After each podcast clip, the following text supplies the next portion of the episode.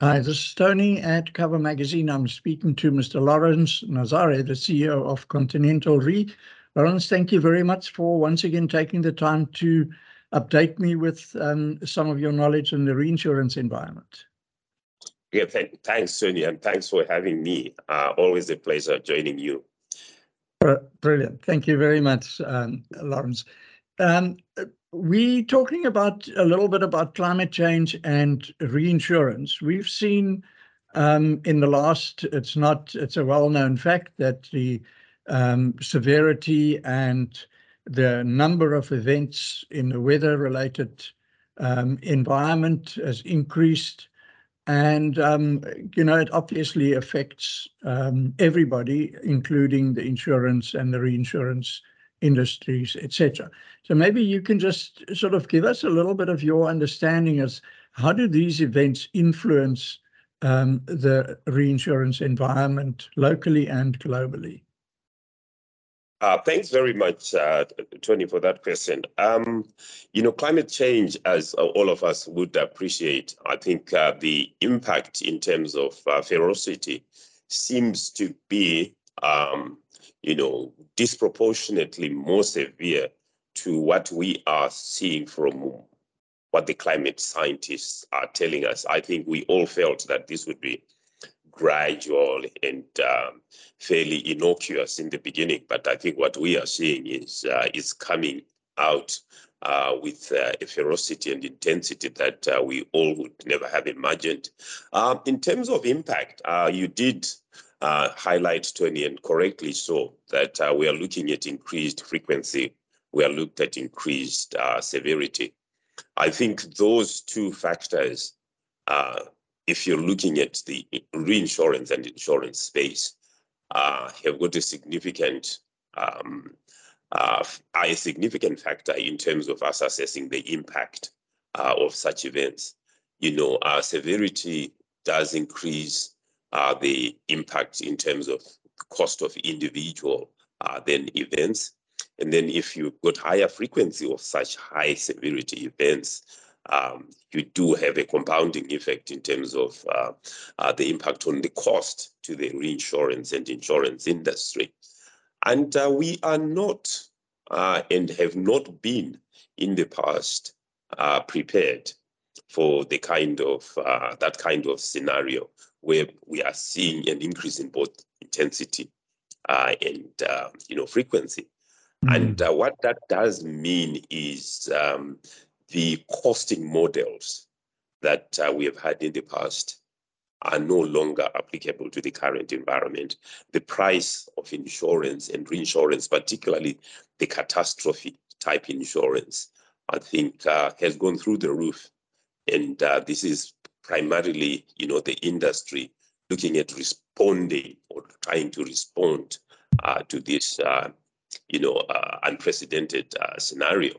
Uh, Tony, I think you would have um, heard, I think, a lot of industry experts when we had a COVID industry experts highlighting that this was the type of event that was not really insurable mm. or one where the private sector could not carry the burden of loss and you needed to have the intervention of the public sector uh, or of governments. And I do have a feeling that going forward right now, in terms of um, you know um, protection for the kind of catastrophic events that we are seeing uh, being thrown at us by climate change, um, prior models of providing private capacity for risk transfer or private risk transfer mechanisms for cat risk may no longer be um, a valid proposition for the private sector. I think mm. uh, I, I, will tell you, Tony, that if you look globally, particularly in North America, you have got, um, you know, traditional homeowners insurance entities in places like Florida, in places like California, you know, pulling out of providing yeah. insurance because uh, of the disproportionate impact of yeah. flooding, for instance, fires, uh, mm. and so forth um, on their balance sheet. And I yeah. think this will continue. Yes. So yeah, absolutely. That, that mm. And then we obviously, you know, the I think the important uh, um, part of what you were just saying is that the fact that one country has more natural catastrophe events than another does not mean that the country that doesn't have that many or as severe is going to be immune to the fallout from this in terms of insurance and insurance pricing and insurability from the reinsurer's perspective. No, Tony. Um, and uh, I think, Tony, the, the, the, the, where we are headed now, we used to have uh, a situation where we would say Africa, for instance, um, we quite unexposed. Uh, we mm. felt that in terms of catastrophe risk, it was fairly benign. Uh, it's no longer the case. So what you're seeing, Tony, is um, there is a so what you what you had in the past probably was um, a cross subsidization of cat risk in certain territories by premiums or by um, um, you know the spreading of that risk across the globe in territories with less benign exposure. Right mm. now, climate change makes this a global scenario, so it adds significantly onto the um, risk of um, you know uh, pervasive um, you know, events across the whole globe. Um, but be that as it may, you know, uh, your question really relates to whether or not you know one territory can now be excluded or can um, you know uh, viably be excluded. No, no, no, no. Um, you know we are all contributing, particularly globally, into the same pool, into the same mm-hmm. catastrophe pool, and ultimately, uh, as you would appreciate, the concept of insurance is that uh, you know many will pay for the misfortunes of a few but yeah. uh, what we are seeing now is many actually paying for the misfortunes of many.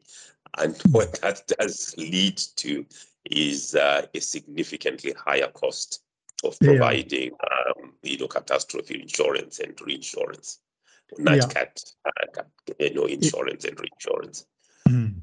And that then also obviously filters right down to the insured on the street because that risk has to be spread.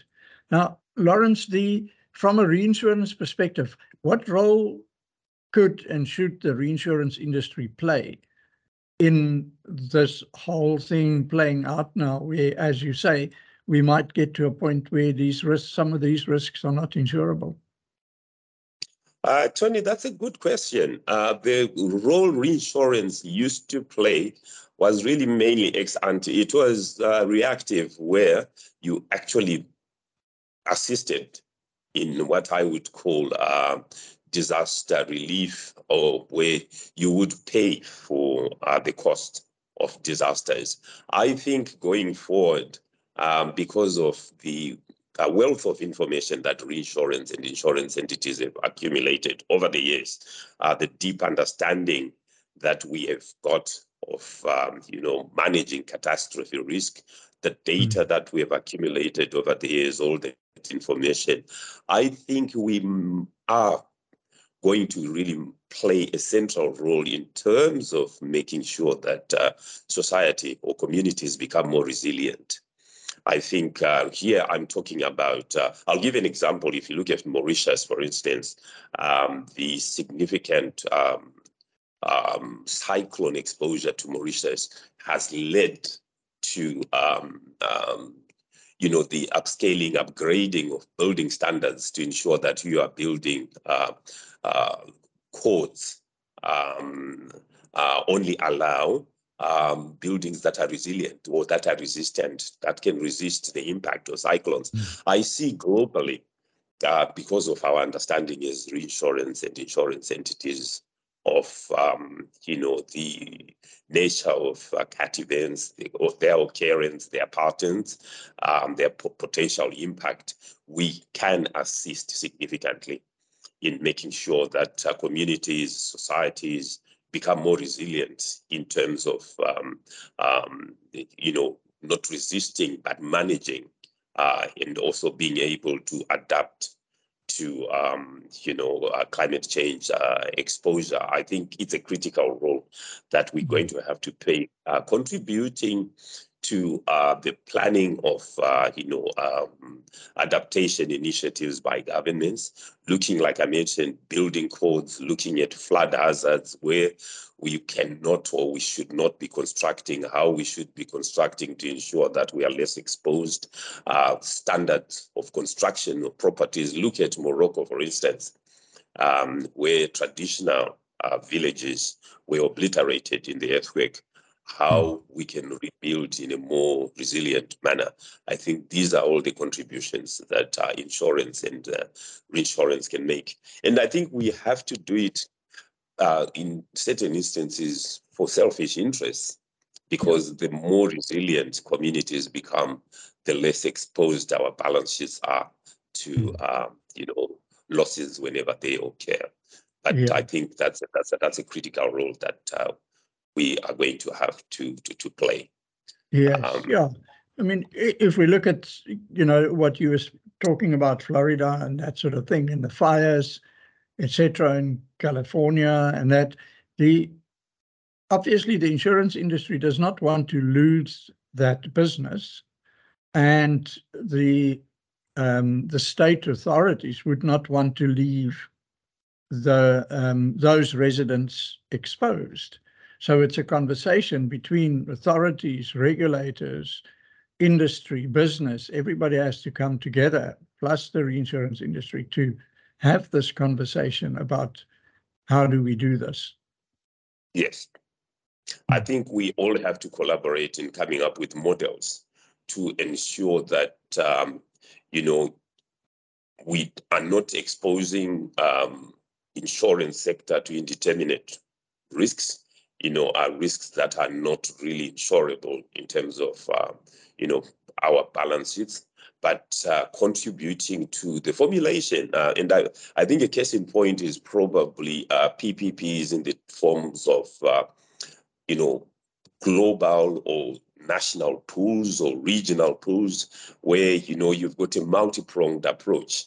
Um, yeah. that uh, ensures that uh, you know communities are made more resilient, um, that uh, you know there is enough capital, and then that when in fact these events happen, uh, that uh, there is coordinated response to ensure that uh, communities and society you know recovers yes. you know as rapidly as possible.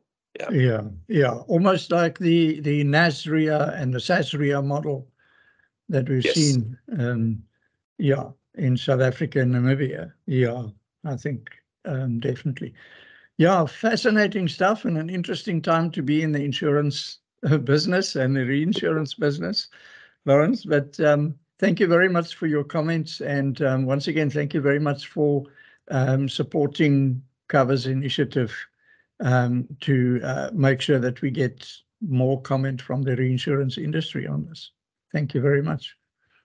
You're welcome, uh, Tony, and I think thanks for having me uh, and allow me the opportunity to contribute. Uh, always a pleasure, like I mentioned at the beginning, to be chatting with you. Thank you. Thank you, Lawrence. Okay, keep on, Tony.